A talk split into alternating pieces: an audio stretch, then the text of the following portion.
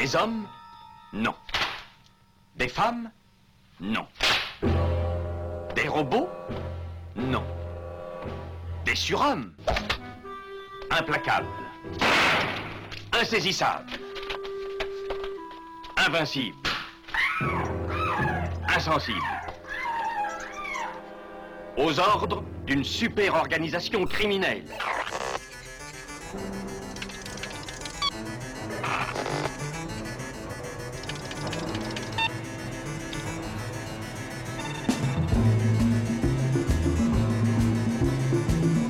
Rien n'est impossible pour... Culture prohibée.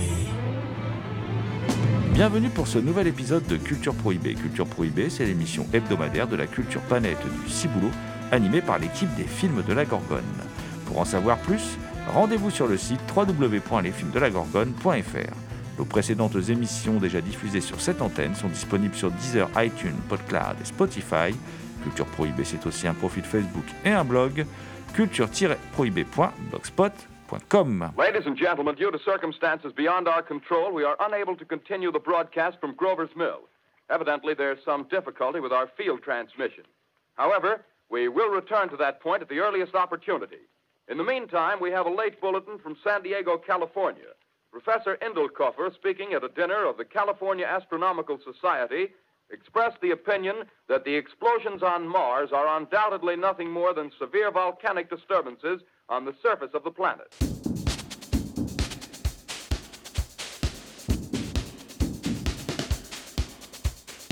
Au sommaire aujourd'hui, une spéciale bande dessinée avec bah, tout d'abord deux ouvrages parus chez Futuropolis Blackout de Lou Hui Fang et Hugues Micol, ainsi que A Fake Story de Jean-Denis Pendanx au dessin et Laurent Galandon au scénario, euh, que nous retrouverons euh, en entretien dans la, première partie de, de l'émission. On abordera également les chefs-d'œuvre de Lovecraft, euh, adaptés par le mangaka Gu Tanabe, ça c'est paru chez Kiun. Euh, nous aborderons Moulatako tome 2 de Ren Dibussy et euh, Karine Bahanag, et ça c'est édité par Afiri Studio. Et on parlera de Lumumba de, de Bati Asimba, euh, bande dessinée publiée aux éditions du, Crayon Noir. Bati Asimba sera avec nous pour évoquer sa BD consacrée à cette grande figure de l'indépendance du Congo belge qui était Patrice Lumumba. Pour causer 9e art, je suis aujourd'hui accompagné de Damien Demey, dit la bête noire de Compiègne, un archéologue animal en quête de cultures souterraines et oubliées. Bonjour Damien. Salutations à toutes les entités conscientes qui nous écoutent. L'équipe de Culture Prohibée remercie Manon Dumas-Morès et Anne-Gaëlle Fontaine pour leur aide sur cette émission. Également présent dans ce studio, Thomas Roland dit le loup-garou Picard qui, chaque nuit de pleine lune, enregistre à l'écoute du cinéma diffusé sur RCA. Salut Thomas. Salut Damien, salut GG et bien évidemment salut à toutes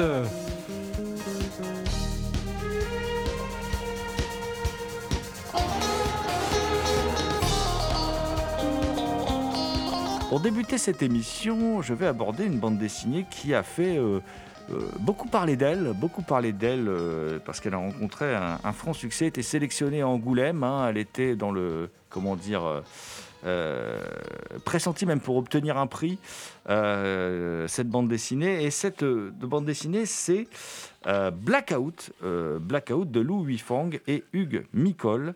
Alors c'est un, c'est une bande dessinée qui raconte le parcours. C'est une magnifique BD en noir et blanc en fait.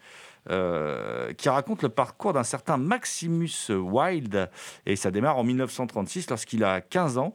Il est repéré par euh, Cary Grant hein, qui, trouve qu'il a un physique particulier, qu'il a une peau cuivrée. Alors c'est c'est dû à ses origines puisque ce personnage qui est un personnage de fiction mais qui va se balader que dans des faits réels, eh bien euh, effectivement il a des il a des origines particulières parce qu'il a des ascendants noirs, asiatiques, mexicains et amérindiens.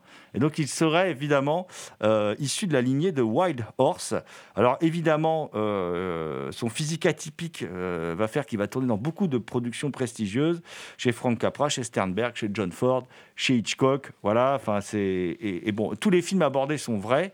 Tous les personnages qui l'entourent sont vrais. Lui n'existe pas, évidemment, mais c'est, euh, en fait, à travers ce personnage fictif, en fait, c'est euh, le, destin de toutes les minorités qui sont abordées, les minorités, comment elles étaient traitées dans le vieil Hollywood.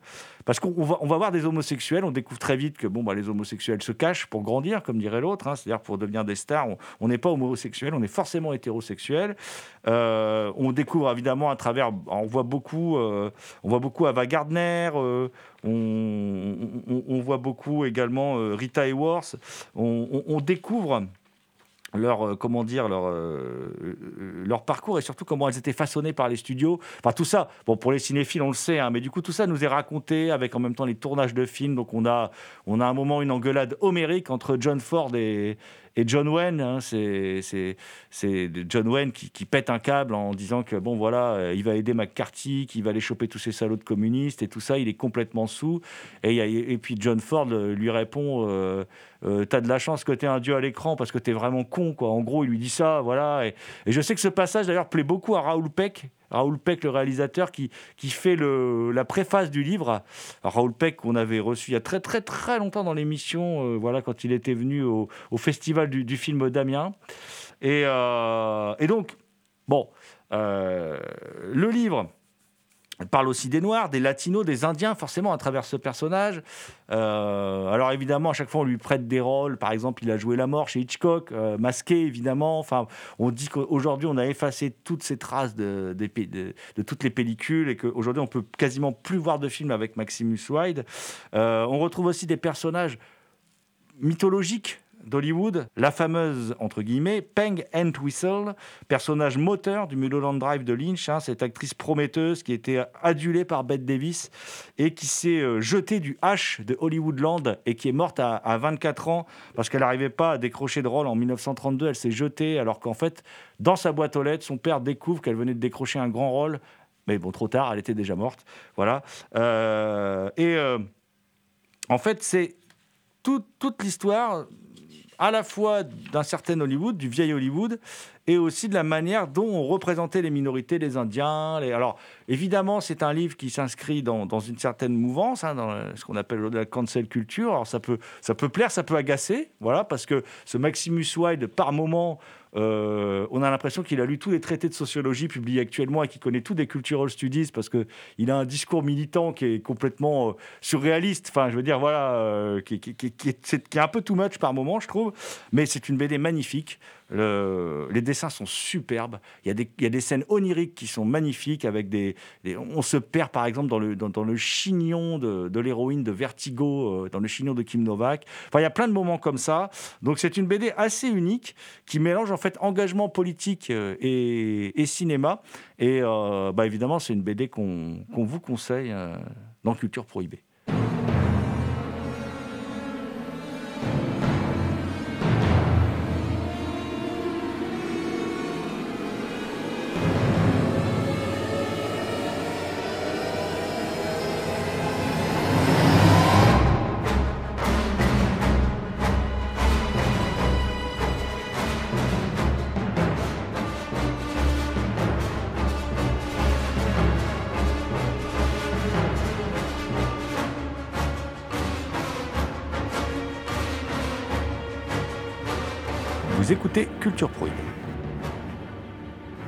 Alors, cette BD, donc euh, Blackout de Louis Fang et Hugues Micol, était parue chez Futuropolis. Elle est parue, pardon, chez Futuropolis.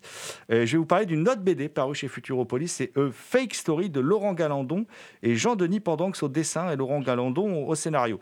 Alors, le titre complet, c'est A Fake Story d'après le roman de Douglas Burroughs. Voilà, Euh, je le dis, je, me fais taper sur les doigts dans, l'entretien, euh, gentiment évidemment, par Laurent Galandon, parce que oui, on a été à la rencontre de, Laurent Galandon, euh, donc qui s'empare de la fameuse nuit où, Orson Welles a adapté H.G. Wells, donc La guerre des mondes, en émission radio, en pièce radiophonique, et a provoqué un petit vent de panique aux États-Unis, parce que certaines personnes ont cru que c'était réel et que les extraterrestres les, les attaquaient réellement. Et Laurent Galandon, donc, il imagine une histoire qui part de cette nuit-là, et sauf qu'il y a un meurtre cette nuit-là, il imagine, enfin, c'est pas un meurtre, il imagine un, suicide, pardon, euh, d'une famille qui se suicide, mais justement, est-ce bien un suicide? Voilà, qui se suicide cette nuit-là parce qu'elle a peur des extraterrestres. Alors. euh, on va de toute façon tout de suite euh, aller à la rencontre de Laurent Galandon et lui poser la question. Alors tout d'abord, moi je voulais savoir, euh, parce qu'il parle d'une émission de radio pour écrire le scénario de, de A Fake Story, je voulais savoir quelle, place la radio tient dans, son imaginaire, puisqu'il avait déjà signé une, comment dire, un ouvrage qui s'appelait Interférence sur le mouvement des radios libres.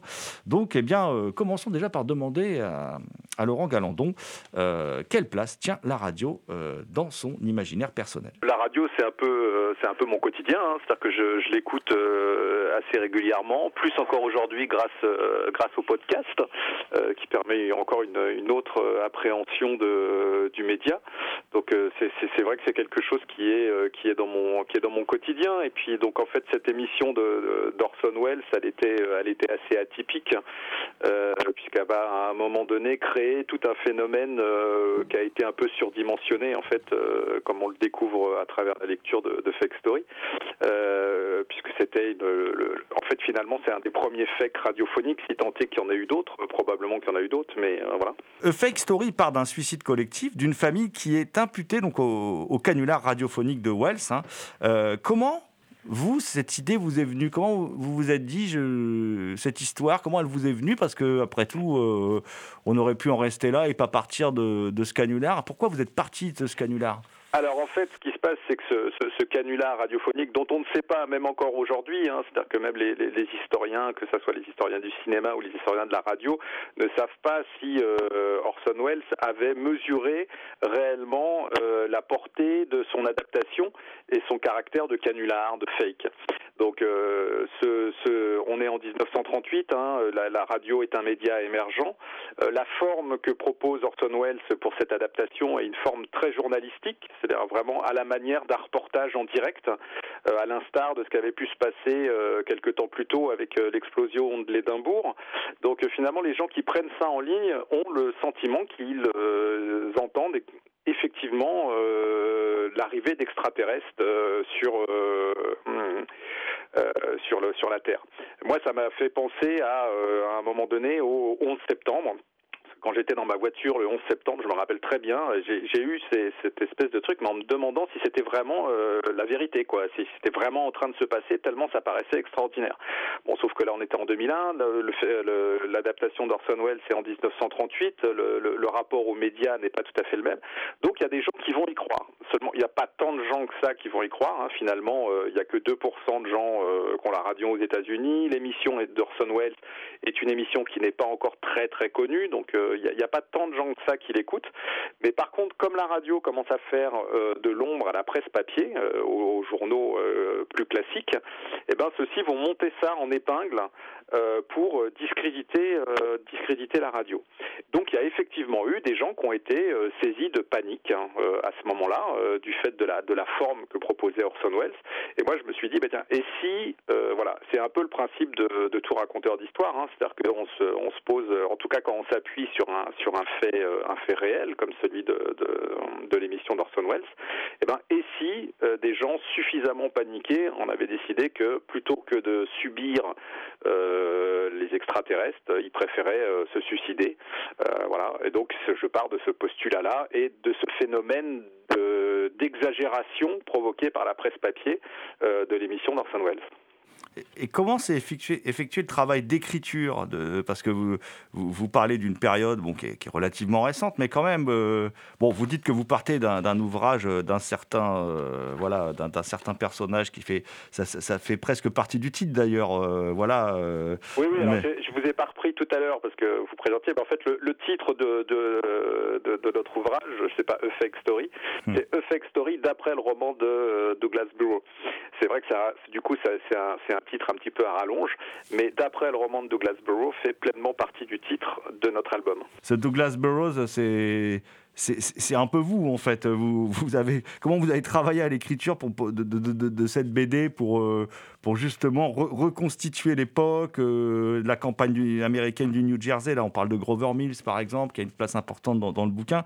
Comment vous avez bossé l'écriture vraiment de cette euh, de cette BD alors de manière assez classique, hein, finalement, comme je, peux le faire sur, euh, sur tous mes albums, c'est-à-dire qu'il y, a un gros travail de, documentation. Euh, alors tant sur euh, d'abord l'événement lui-même, hein, la, pièce radiophonique d'Orson Welles. Là, il y a différents essais qui ont pu être écrits sur le sujet. un peu ensuite, de manière, je parle souvent de, de cercles qui s'élargissent, c'est-à-dire je, je pars d'abord du sujet pur de mon histoire, c'est-à-dire le, le, le, principe du fake d'Orson Et puis ensuite j'élargis progressivement mon cercle pour voir ce qui se passe à cette époque, quelle est, la mentalité, euh, voilà. Donc je, et je vais aller chercher comme ça toute une série de petits événements que je vais pouvoir euh, tirer et ramener dans mon histoire. Après le, travail graphique, c'est celui de Jean Denis, qui est, un brillant dessinateur, un peintre, et qui lui-même va euh, eh ben, aller sur tout un travail de documentation, notamment photographique, pour pouvoir reconstituer et reproduire quelque chose qui, une patine qui est celle de cette époque de 1938.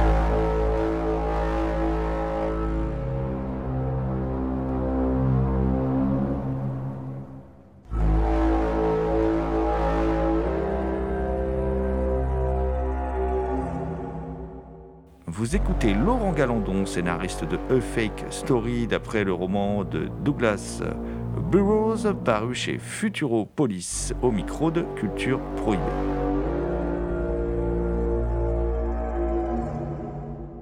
Il y a un vrai travail qui peut évoquer le, bah le, le, le photoreportage à l'américaine. Quoi. Vraiment, on est, on est en plein dedans avec effectivement l'aspect peinture. Euh, comment vous bossez ensemble? Vous, vous, composez les plans ensemble, parce que c'est presque cinématographique comme BD, hein, euh, dans le découpage en tout cas. Euh, ou bien est-ce que vous envoyez le scénario et c'est lui qui crée tout comme ça de A à Z, cet univers graphique? Non, alors moi j'ai, une, j'ai un fonctionnement qui est aussi, somme toute, assez classique. Hein, c'est-à-dire que je, je fais ce qu'on appelle le découpage en bande dessinée, c'est-à-dire que je découpe par planche, par case. Donc pour chacune des planches, je détermine le nombre de cases que je veux voir apparaître dans la planche, ce qui se passe dans chacune des cases et euh, les dialogues des personnages euh, ou les cartouches quand c'est des cartouches. Euh, donc c'est, ce qu'on vraiment une proposition de mise en scène hein, que je soumets à Jean Denis et lui se l'approprie et va agencer ces cases les unes par rapport aux autres, choisir éventuellement de mettre celle-ci plus en valeur qu'une autre, choisir bien souvent le cadrage, je ne suggère des, cadrages que si le cadrage a un sens euh, narratif fort. Euh, c'est-à-dire que, pour vous donner deux exemples un peu techniques, euh, ou, euh, mais assez simples, c'est-à-dire que si on fait trois grandes cases panoramiques, par exemple, ça je peux soumettre cette hypothèse-là, parce que c'est un moment où je veux que le temps s'étire, que le, le, le, lecteur ait un, œil qui se promène sur la planche avec un petit peu plus de temps, donc pour que le temps s'étire, ou un autre exemple, une plongée ou une contre-plongée, ça a un sens narratif, c'est-à-dire que si on, propose de faire une plongée sur un personnage, c'est qu'on veut qu'à ce moment-là, le, le, lecteur ait un sentiment que le, personnage dans la case est un peu écrasé, un peu oppressé. Voilà, ou inversement, si on lui demande une contre-plongée, c'est pour montrer un personnage un peu dominant. Donc voilà, donc si par moment comme ça, je vais suggérer euh, des, cadrages, mais sinon, dans la majorité des cas, c'est euh, Jean Denis qui va euh, s'approprier cette proposition de découpage et l'agencer en planche. Et, l'ouvrage alors évoque des mots, on l'a compris, hein, qui sont bien d'actualité, même si euh, l'histoire se déroule en 1938. Racisme, viol, manipulation médiatique. La dernière planche d'ailleurs rappelle à quel point l'histoire est liée à la mystification. Alors j'ai envie de vous poser comme question 1938-2021, même combat? Alors même combat, euh, je ne sais pas si c'est le même combat. En tout cas, c'est dans cet album, c'était de, montrer que finalement, euh, un certain nombre de phénomènes qu'on qu connaît aujourd'hui et qui sont même exacerbés aujourd'hui par euh, le, développement euh, des médias euh, existaient, étaient déjà en germe à partir du moment où médias existent, fake existe quoi. Voilà, c'est-à-dire que on, peut transformer la, on peut transformer la réalité, un peu sous, où elle peut se déformer en fonction de, là où on se situe, et que donc, il, enfin, s'il si devait y avoir un message, moi je suis d'abord un raconteur d'histoire, l'histoire. Et ce que j'espère, c'est que le, le, lecteur prenne plaisir et se plonge dans l'histoire que je propose. Mais s'il devait y avoir un message, ça, ça serait celui d'être toujours vigilant. À un moment donné, quand on est confronté à, une histoire ou à un fait, eh ben de toujours un petit peu prendre le petit pas de côté ou le pas de recul pour s'assurer que ce qu'on nous raconte est juste. Euh, d'où le titre A Fake Story d'après le roman de Douglas Bureau puisque cette bande dessinée est adaptée d'un roman euh, de Douglas Bureau, qui est lui-même un personnage de cette histoire. En, tout cas, moi, je vous, je, rappelle, hein, donc, alors vous venez de rappeler le titre. Je rappelle l'éditeur aussi, Futuropolis. Mm-hmm. Donc, euh, donc, euh, le titre complet, c'est A Fake Story d'après le roman de Douglas Burroughs. Sinon, je vais me faire taper sur les doigts. non, non, parce qu'en fait, euh, globalement, tout le monde parle de, Fake Story, mais parce que c'est, mais comme on le fait pour souvent quand on est sur des titres un peu longs, on a tendance à, les raccourcir. Mais le, le titre complet, c'est bien celui-là, oui. Oui, parce que le personnage a un rôle très important. Voilà. voilà c'est un, personnage central. Bravo pour cette bande dessinée, qui est pour moi une des bonnes BD, une bonne surprise de ce début d'année de, eh ben, merci beaucoup. 2021. Et euh, vous bossez, je suppose, sur autre chose, avec des projets. Vous êtes. Euh, oui, alors on est euh, en, bande on est tout, on est souvent sur sur sur, sur plusieurs plusieurs projets en même temps. Donc là, j'ai un autre livre qui est sorti ce mercredi là, qui est le tome 2 de Retour de Flamme, qui, euh, qui, un, alors qui est un polar qui se passe pendant l'occupation, mais euh, avec la particularité de se passer dans, dans l'univers du cinéma pendant l'occupation. Donc, euh, qui, est, qui était, un, qui était un, c'était tout un phénomène assez intéressant, puisqu'en fait, beaucoup de films un peu majeurs, même de, du cinéma français, ont émergé durant cette, durant cette période, et pour différentes raisons. Donc voilà, c'est aussi un polar où on, on suit une enquête euh, policière, mais euh, dans l'univers du cinéma pendant l'occupation. Euh, voilà, j'ai et puis qu'est-ce que j'ai d'autre? J'ai deux trois autres projets qui sont dans les qui sont dans les tuyaux, mais qui là vont mettre un petit peu de temps à un petit peu de temps à émerger puisque les dessinateurs travaillent actuellement sur les sur les premières planches et puis moi j'avance comme ça un petit peu au fur et à mesure. Bah, écoutez, on, vous remercie beaucoup. On suivra tout ça avec attention. Je, voulais juste dire qu'au moment où on enregistre cette émission, enfin cette interview, il est, on est le 25 février, donc le, livre est sorti le, 24 février, Retour de flamme. Mhm. Euh, et puis, euh, bah, écoutez, on vous remercie à nouveau. Et eh puis, ben, merci euh, beaucoup, merci de votre accueil. Et puis, ben, voilà, j'espère que ça invitera des gens à découvrir cette histoire.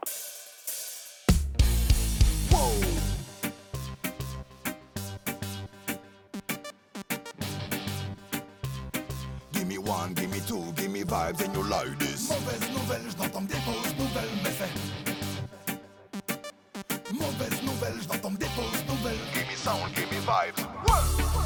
A chaque fois ça m'épate quand on me dit que la terre est plate. Je suis devenu mythomaniaque sur le côté. Fake news, fake news. Avec tout ce qu'on avale, tous les mensonges qu'on nous déballe. Je suis devenu paranoïaque sur le. Fake news, fake news. Le vrai, le faux se mélange, plus c'est gros, plus j'y crois. Y'en a beaucoup que ça arrange, qu'on gobe n'importe quoi. La rumeur s'emballe et tous les mots deviennent des balles. Vite, il faut que je m'échappe de toutes ces fake news. Pourquoi fait-il chaud? Pur de rester sceptique quand on bronze l'hiver à Oslo. We don't know, y a-t-il un complot? Tout scientifique quand on lit les réseaux sociaux. Wow, même ces dessins là-haut m'enfiler la grippe, mais je crois que je deviens trop parano. We don't know, que ça soit vrai ou faux.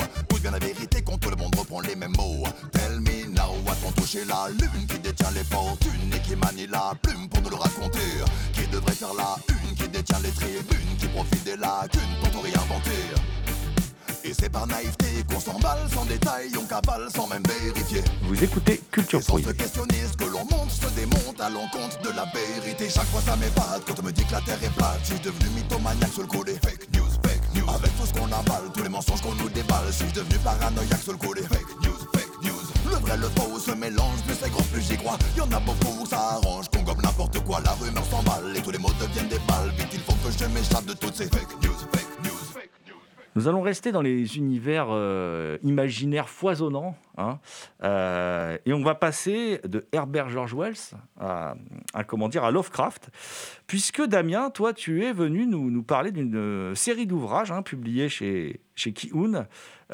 signé Gutanabe, ou Gutanabe d'ailleurs, je sais qu'on peut le prononcer de manières différentes. c'est l'adaptation des chefs-d'œuvre de Lovecraft. Alors il y en a plusieurs, hein, évidemment. Euh, les montagnes hallucinées dans l'abîme du temps, la couleur tombée du ciel, tout ça. Voilà. Enfin, il a adapté aussi l'appel de Cthulhu, je crois.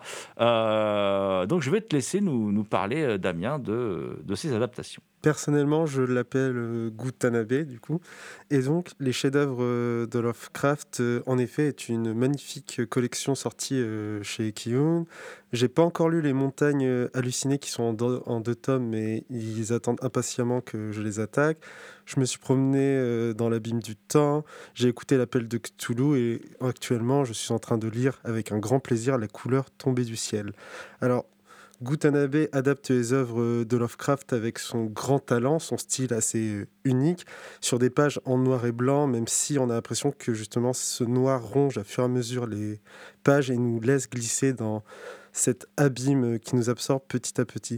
Il y a des pages assez spéciales à l'intérieur, c'est-à-dire que nous sommes surtout sur du blanc sur noir, mais que parfois euh, les couleurs s'inversent et ainsi de suite, qui créent des doubles pages qui sont absolument magnifiques. Les décors sont grandioses, Riley Lake est sublime, dantesque et mystérieuse. N'importe quel décor qui fait à ce côté monumental et est laissé euh, abandonné à travers le temps. Le rythme aussi de l'œuvre est très bien adapté. C'est pas juste une transposition des textes, c'est vraiment une adaptation en version manga des écrits de Lovecraft. Et avec son style, ça marche beaucoup. Son style d'ailleurs, qui est assez compliqué à décrire, il a quelque chose euh, d'assez européen, manga européen, quelque chose d'étrange qui colle parfaitement avec les œuvres de Lovecraft. Et ce qui est assez intéressant, c'est que Gou commence ses adaptations euh, notamment sur des nouvelles européennes, dont La Maison à mezzanine d'Anton Chekhov. Et je suis d'ailleurs de Lovecraft. À ce moment-là, son style n'est pas encore euh, bien ferme. D'ailleurs, on peut retrouver euh, ces histoires publiées dans The Outsider de Gutanabe sur les éditions Glénat. Retour sur les éditions Kiyun. Donc, nous avons de belles couvertures euh, colorées. Ici, avec moi, j'en ai une bleue, mais ex- également une rouge pour l'appel de Cthulhu ou marron orangé pour les montagnes hallucinées.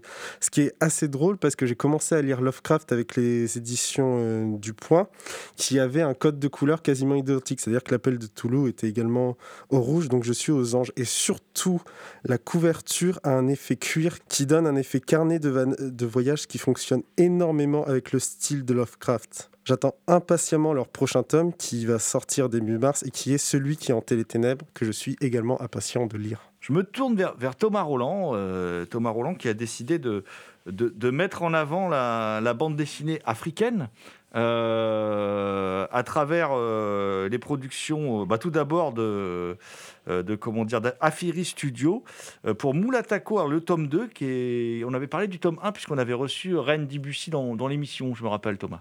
Randy Boussy qui revient accompagné cette fois de, Karine Bahanag au, scénario. Karine Bahanag qui est euh, une danseuse, une chorégraphe professionnelle. Bon, euh, mais là, elle s'initie, euh, elle devient scénariste pour ce tome 2 de Mulatako qui s'appelle Immersion. Donc, on avait laissé les, les Miengu, ce peuple qui vit dans l'eau, hein, c'est ce qu'on appelle les Mamiwata en fait, hein, apparentés à cette déesse de l'eau qui, donc, qui fuyaient leur, royaume parce qu'atteints d'un étrange virus, ils étaient marginalisés et menacés par, par la reine du royaume. Et là, cette fois, ils arrivent sur Terre. Et euh, ils vont découvrir la, vie sur Terre qui est quand même assez différente de ce, qui, de ce à quoi ils ont l'habitude quand ils sont dans l'eau. Et ils vont avoir affaire à d'autres dangers, euh, notamment à des robots policiers particulièrement agressifs. Alors Randy Boussy et Karen Bahanag euh, montre, ce- c'est plutôt c'est plutôt une BD plutôt engagée, hein, plutôt plutôt féministe. Notamment, elle se moque un peu des, de l'autorité. euh, du Cameroun euh, à travers un policier un peu arrogant qui se croit plus malin que les autres, enfin plus malin surtout que les femmes, euh, à qui, qui leur montre, euh, qui lui montre euh, qu'elles sont quand même un petit peu plus fortes que lui. Euh, donc c'est une BD qui est euh, c'est une BD pour, c'est une BD jeunesse, hein, c'est une BD jeunesse. Donc on voit dans le dessin, c'est plus pour les enfants quand même, c'est plus pour un, public plus jeune. Donc cette fois, on a un scénario beaucoup plus étoffé. La BD fait quand même une soixantaine de pages, contrairement à la première qui était beaucoup plus mince. Un scénario beaucoup plus étoffé. Les personnages, bien sûr, évoluent, se montrent un petit peu plus complexes.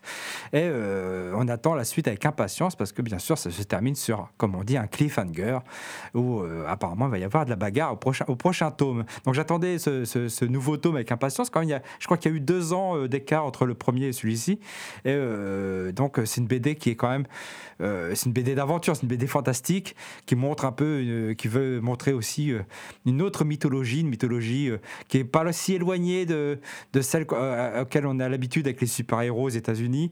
Et là, on voit bien les deux auteurs qui veulent imposer une nouvelle mythologie, deux nouveaux héros, notamment à travers cette, petite fille qui se montre, euh, qui montre une certaine force de caractère, aussi qui, fait face à l'adversité avec force aussi.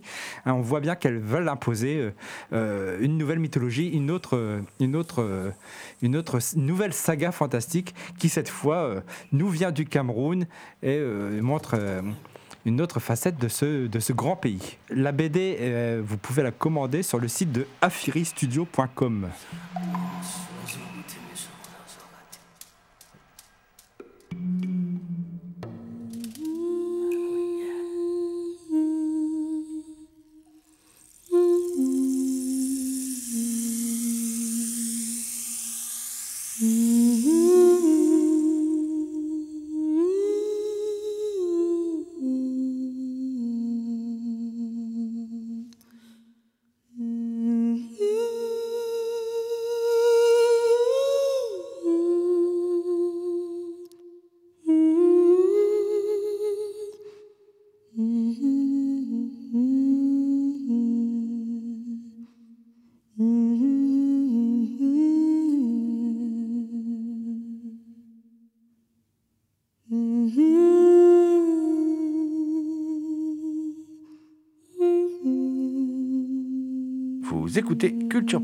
Spéciale bande dessinée. Du Cameroun, nous allons nous diriger vers le Congo, Thomas, euh, pour parler de Patrice Lumumba. Oui, la République démocratique du Congo, plus exactement, l'ancien Congo belge, vu que c'est le sujet de la BD, de la nouvelle BD de Bati Asimba, qui s'appelle tout simplement Lumumba.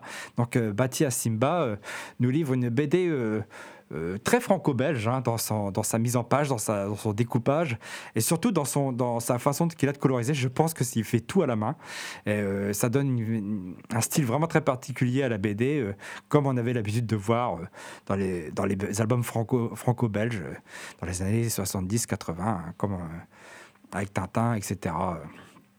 Donc il revient sur la vie de Lumumba, de sa naissance jusqu'après sa mort. Hein, pour montrer que Lumumba est devenu, euh, euh, de son combat euh, de son combat contre l'indépendance, il est devenu maintenant un véritable héros de l'indépendance, une icône qui est célébrée quand même, pas seulement en République démocratique du Congo, mais aussi à travers toute l'Afrique. C'est une BD qui a aussi des partis pris très tranchés. Hein, euh, par exemple, on, se souvient du film de Raoul Peck, hein, euh, euh, Lumumba, tout simplement, aussi, qui s'appelait aussi tout simplement Lumumba, où, qui montrait l'assassinat. Là, Abaté Simba fait le choix de ne pas montrer l'assassinat, il le montre d'une autre manière, par une très belle parabole sur une très belle planche. C'est aussi une façon pour lui d'iconiser le personnage et de le, faire entrer dans l'histoire à travers cette BD qui, euh, qui peut très bien euh, faire connaître le personnage à un plus jeune public aussi. Alors c'est une BD qui n'est pas distribuée dans les librairies euh, normales, vu que Batia Simba fait tout.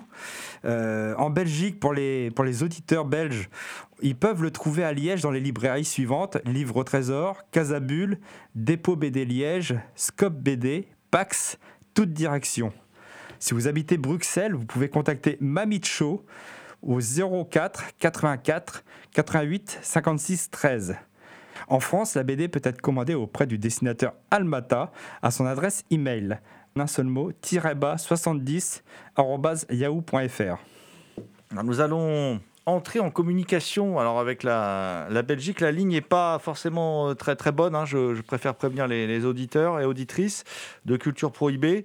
Donc on va rentrer tout de suite en, communication avec Bati Asimba, donc l'auteur de cette BD euh, Lumumba, publiée aux éditions du Crayon Noir. Bati Asimba, tout de suite au micro de Culture Prohibée.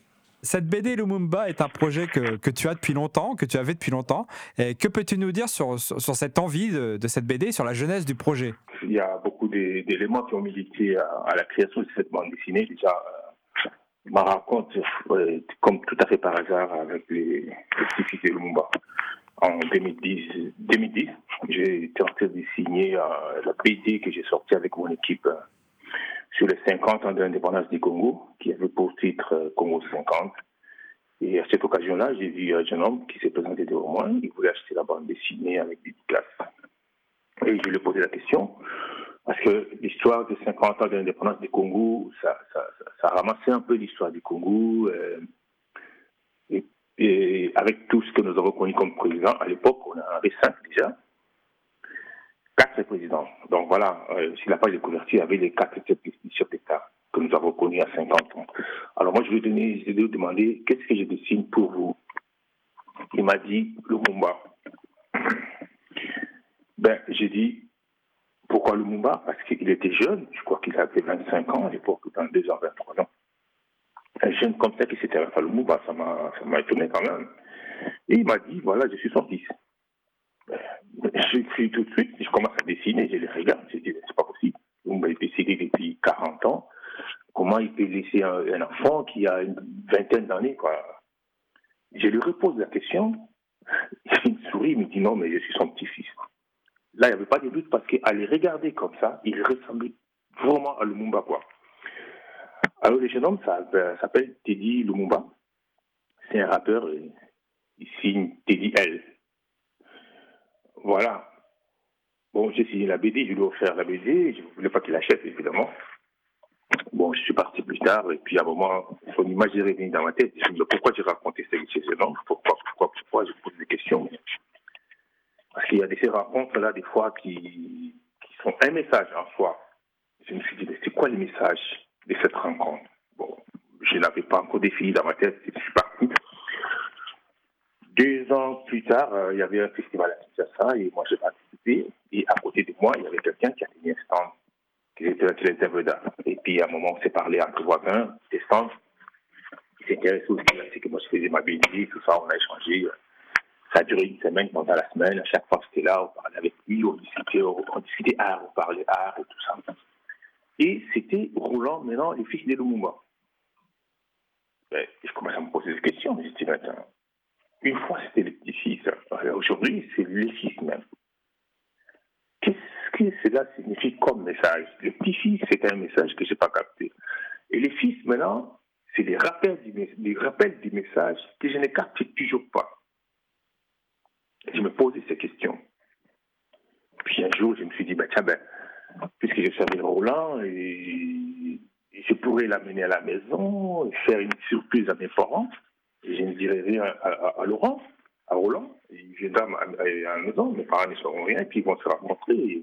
Mon, père, je crois qu'il va être content de voir que moi, euh, j'ai parlé avec les fils de mouvement, je change avec. Parce que mon père, il a travaillé à Kisangani, à l'époque, c'était les villes. Mon père était le président sectionnel de l'NC, parti du parti de Lumumba à Kisangani.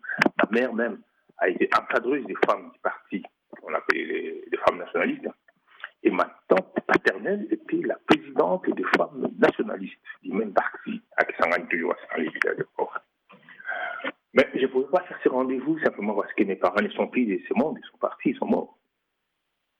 Mais c'est resté dans ma tête, ça tournait dans tous les sens. Puis un jour, je me suis dit, si je faisais un clin à mon père. Voilà, c'est parti maintenant de là, quoi. Et toutes les recherches que j'ai faites, les bibliothèques, les livres que j'ai lus, euh, je me suis souvenu des réunions des, du parti à la maison chez nous à Kisangani. Moi, j'étais tout petit, j'avais 8 ans. Voilà, et tout ce qu'il y a eu comme réunion à l'époque, et les conversations de mon, père, ma mère, et tout ça, machin.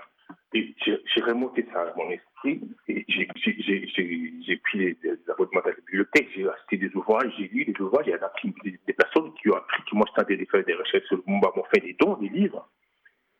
Ça m'a pris quand même beaucoup d'années, hein, beaucoup d'années, trois ans pour finaliser la BD. J'avais commencé déjà la bibliothèque en 2010. euh, Et quand j'ai créé la BD Congo 50 avec mon équipe, donc voilà, il y avait déjà sur l'histoire du Congo, il y avait des bruits aussi sur le Mumba, j'ai emmagasiné tout ça, et puis voilà, c'est remonté à la. Finalement, dans l'ensemble, euh, je peux dire que ça a duré 10, 10 ans, les recherches, les conceptions, écriture des scénarios, tout bazar, mais les dessins, c'est 3 ans. Voilà, elle avait défini, euh, j'ai les gars de la Montirois, je sais que l'argent ne se trouve pas. Moi, j'ai voulu sortir la BD exactement le 17 janvier, la date de la mort de Lumumba. J'ai loupé la première année parce que j'avais pas de sous. hein. J'ai loupé la deuxième année, avait toujours pas de sous. Mais entre-temps, j'économisais quand même petit à petit. Voilà. À la troisième année, euh, voilà, la BD vient de sortir. Coïncidence, ça, ça, ça, ça, ça- ça- ça cadre avec les 60e anniversaire de la mort de Lumumba. Donc voilà, c'est ça un peu la genèse de la création de, de cette bande dessinée. Voilà. Alors tu dis que tu as, tu as beaucoup lu pour te renseigner sur le personnage, euh, l'époque, euh, euh, la politique de l'époque, etc. Mais est-ce que tu as aussi rencontré des, des- des- des gens euh, pour, pour écrire le scénario? Oui, oui, oui, je vais devoir pas 5-6 personnes, mais, mais beaucoup plus. C'était les conversations de mon père et de ma mère, les échanges à la maison avec les jeunes partis. Mon père parle de Lumumba tout, le temps quand on petit. Beaucoup de choses, euh, je, tiens de là, et puis corroboré par les, écrits que j'ai lus à gauche et à droite et tout ça, et les, les deux, trois, quatre personnes à qui j'ai posé des questions qui savaient quand même un certain nombre de choses. Donc voilà, c'est tout ça qui m'a servi d'élément pour écrire mon scénario. Parce qu'il y a, il y a aussi des passages qui se passent aussi en Belgique, des réunions euh, euh, parmi les politiques belges, etc. Euh, Tu, tu as eu accès à des informations particulières ou tu as rencontré des gens particuliers pour pouvoir écrire ces passages? Euh, les- quel passage, par exemple Euh, je pense à la réunion qui a lieu à Bruxelles, euh, où ils invitent les différents, les différents membres des différents partis congolais. Non, mais cette partie-là, c'est c'est- c'est- c'est l'hi- c'est- c'est- c'est l'histoire de l'indépendance du Congo qui est connue de tous les Congolais pratiquement, parce qu'à l'époque, il y avait beaucoup de, beaucoup de partis politiques. C'était des partis, euh, disons, tribaux. C'était pas vraiment des partis politiques, c'était des mouvements tribaux, euh, mais bon, euh, qui réfléchissaient un peu comme des politiques. Et euh, à la revendication de l'indépendance, il s'est convoqué une réunion, la Belgique a convoqué une réunion, une qui s'est tenue ici, à Bruxelles. Voilà. Et tous les partis politiques étaient conviés à, cette réunion, sauf Lumumba avec son parti, qui n'était pas représenté, parce que Lumumba, à un moment, il était victime d'une cabale, on, l'a mis en prison. De ce fait, il ne pouvait pas participer à la réunion. Parce que c'était quand même le plus euh. C'est- celui qui, revendiquait le plus parmi les, membres des, autres partis politiques qui voulaient l'indépendance, évidemment. Et Lumumba était exclu, vu qu'il était emprisonné. Et les autres sont arrivés, il y a eu la réunion, et à la fin, mais ils se sont dit quand même, qu'est-ce qui se passe? Est-ce qu'on n'associerait pas Lumumba Parce que ces partis politiques, en moi, c'était des partis, comment on peut dire, rivaux. Ils ne s'attendaient pas à. Et ils sont venus à, la table ronde de Bruxelles, alors de disperser. Chacun avec son agenda, et chacun, il devait parler langage différent. Et c'était ça, évidemment, qui, euh, qui a émaillé cette réunion. Mais vers la fin, ils se sont dit, on ne va pas évoluer comme ça, sinon ça ne sert à rien. Ils ont parlé d'un langage, langage- un, un langage commun, et ils ont décidé de commun accord d'associer aussi Lumumba, le seul exclu de la réunion. C'est ainsi que Lumumba s'est joint aux autres plus tard. Cette partie, ça fait partie de l'histoire de l'indépendance du Congo, donc voilà. Mais ça revient dans la BD pour montrer comment Lumumba a joint les autres groupes pour discuter de l'indépendance.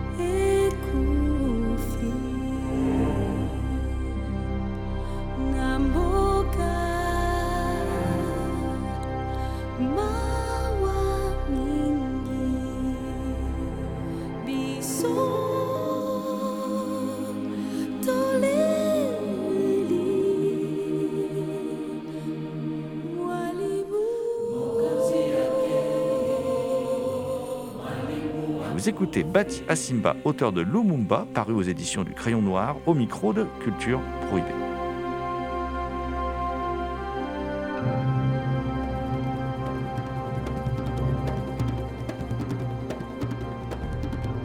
s'attaquer à une figure comme Lumumba euh, en, en BD, c'est un pari plutôt ambitieux. Et quelle était ta, ta volonté, ton but alors en, en- finalement en faisant cette BD Bon, quand on, tous les écrits euh, qui existaient sur Lumumba, on arrive à une conclusion. On présente un bandit. C'est un bandit. Un trouble fait, qui n'écoute que son entêtement et qui ne compose avec personne. Voilà. Et Lumumba est présenté comme ça. Et cet entêtement a conduit à sa mort. Tous les écrits presque sont orientés dans ce sens-là. S'il n'est pas présenté comme un communiste, un communiste, dans ce contexte-là, c'est juste un bandit aussi.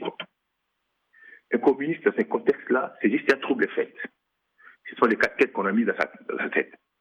Je me suis posé la question, est-ce que était-ce réellement un bandit?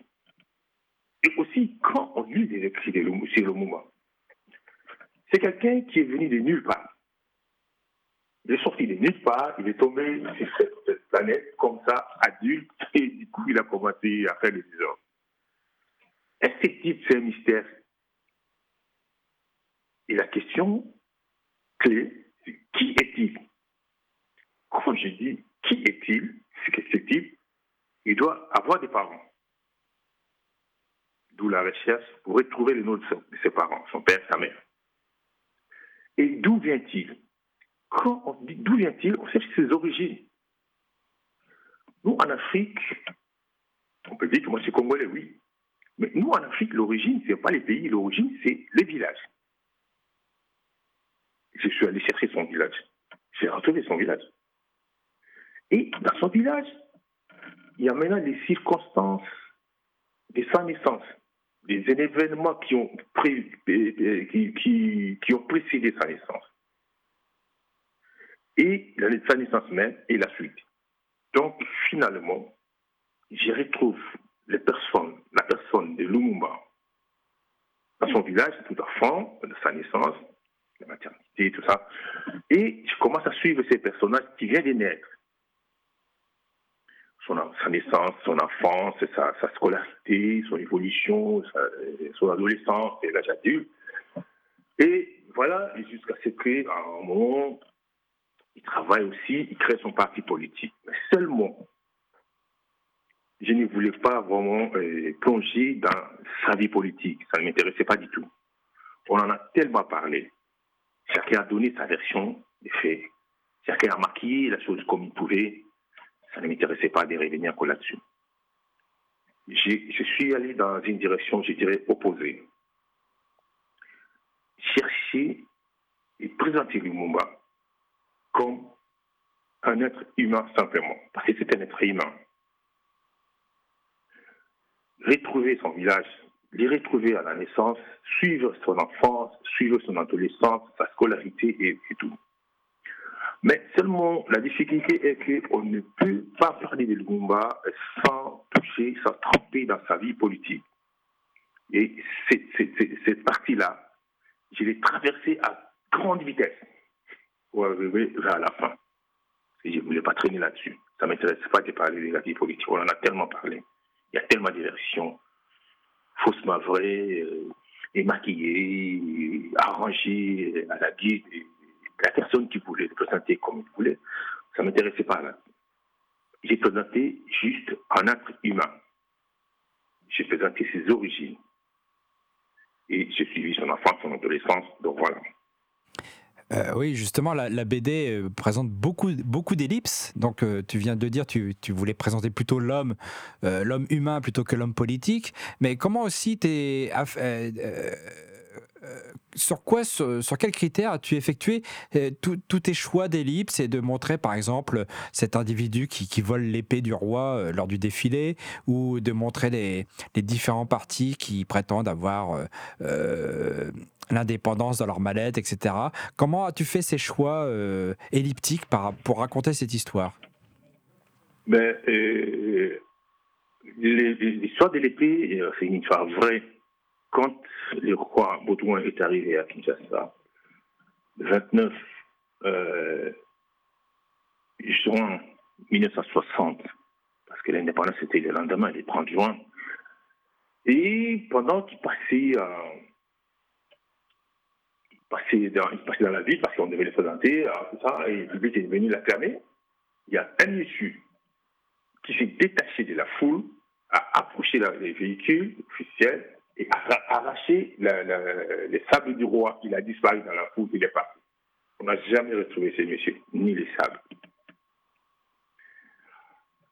Voilà, c'est une circonstance dans le, le cheminement vers l'indépendance, qui est le résultat de ce qui s'est dit à Tableron. J'ai épinglé cet aspect-là et pour passer ce truc à autre chose. Et là, vous avez évoqué euh, quoi encore, à part les, les sabres du Enfin, roi.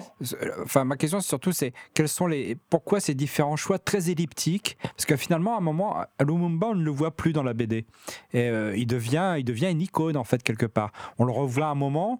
euh, par exemple, je pense aussi à, à- tu choisis de ne pas montrer son assassinat, contrairement au film de Raoul Peck qui le montre. Là, tu choisis de ne pas le montrer. C'est, t'as, as une planche assez, plutôt une parabole, une très belle planche d'ailleurs, qui, qui, qui montre l'assassinat d'une façon parabolique. Mais tu choisis de, de passer là-dessus, de, de- de montrer autre chose. Oui, vous avez parlé d'un moment, euh, des retours de la table ronde où Oui. euh, les partis politiques parlaient de l'indépendance qui se trouvaient dans la mallette. C'est aussi vrai et, et pour moi triste.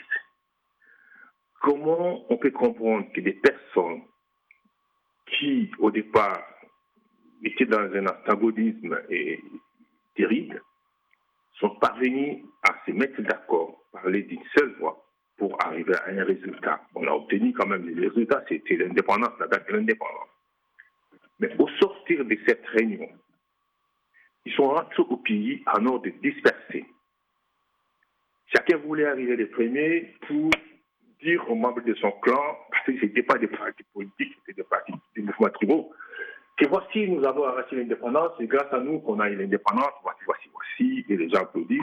Ils disent, voilà, et j'ai l'indépendance dans, ma- mallette, vous voulez que je vous le montre? Je vous la montre, et puis les gens disent, ouais, ouais, ouais, c'est l'indépendance.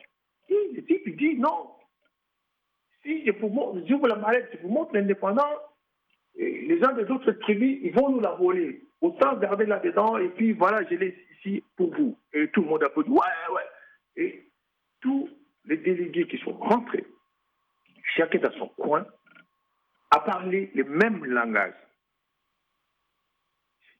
Voilà, ça, fait tiquer, ça fait réfléchir. On se pose la question, comment ils en sont, arrivés à ça?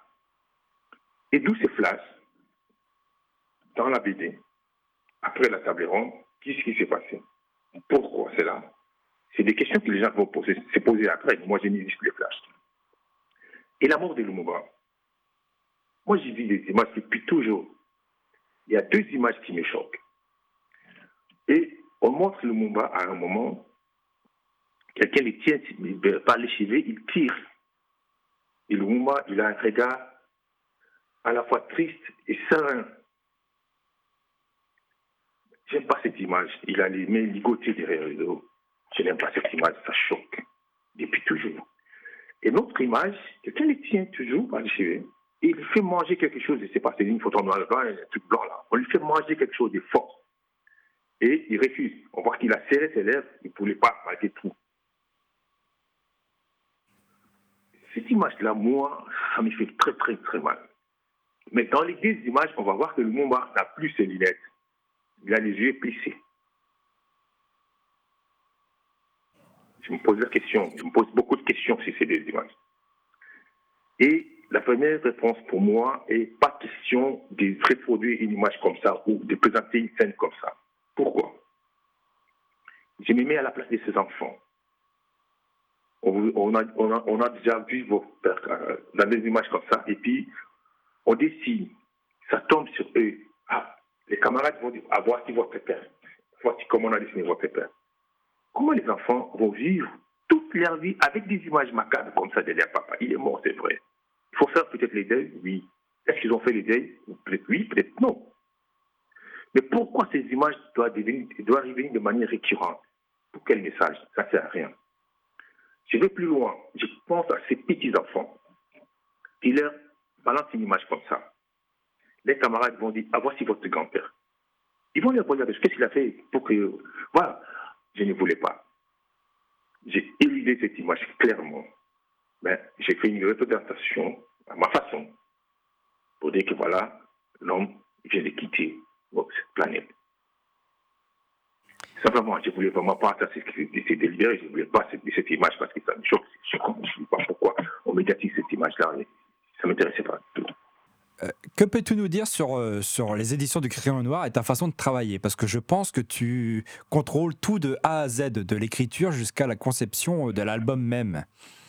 Les éditions du Crayon Noir, euh, c'est une sorte de fou. Une sorte de fou. Parce que quand on regarde ma façon de travailler, on dirait même que je suis un fou. Et moi, je dis, les éditions du Crayon Noir, c'est les livres en fouille. Parce que vous n'avez pas vu mon catalogue, vous n'avez pas vu dans quel registre je travaille. C'est vrai que j'ai fait tout. C'est la sommation de plusieurs déceptions. C'est la sommation de tout ce qu'on a mis sur mon parcours pour me pousser à la suite, m'empêcher d'évoluer, m'empêcher d'émerger.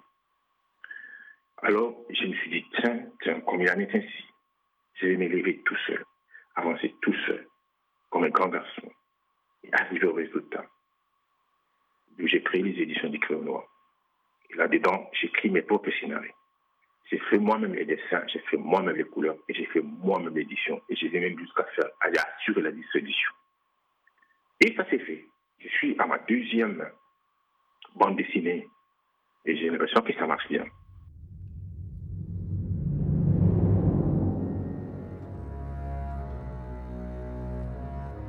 C'était Culture Prohibée, une émission réalisée en partenariat avec Radio Graphite, graphite.net. Toutes les réponses à vos questions sont sur le profil Facebook et le blog de l'émission culture-prohibée.blogspot.com.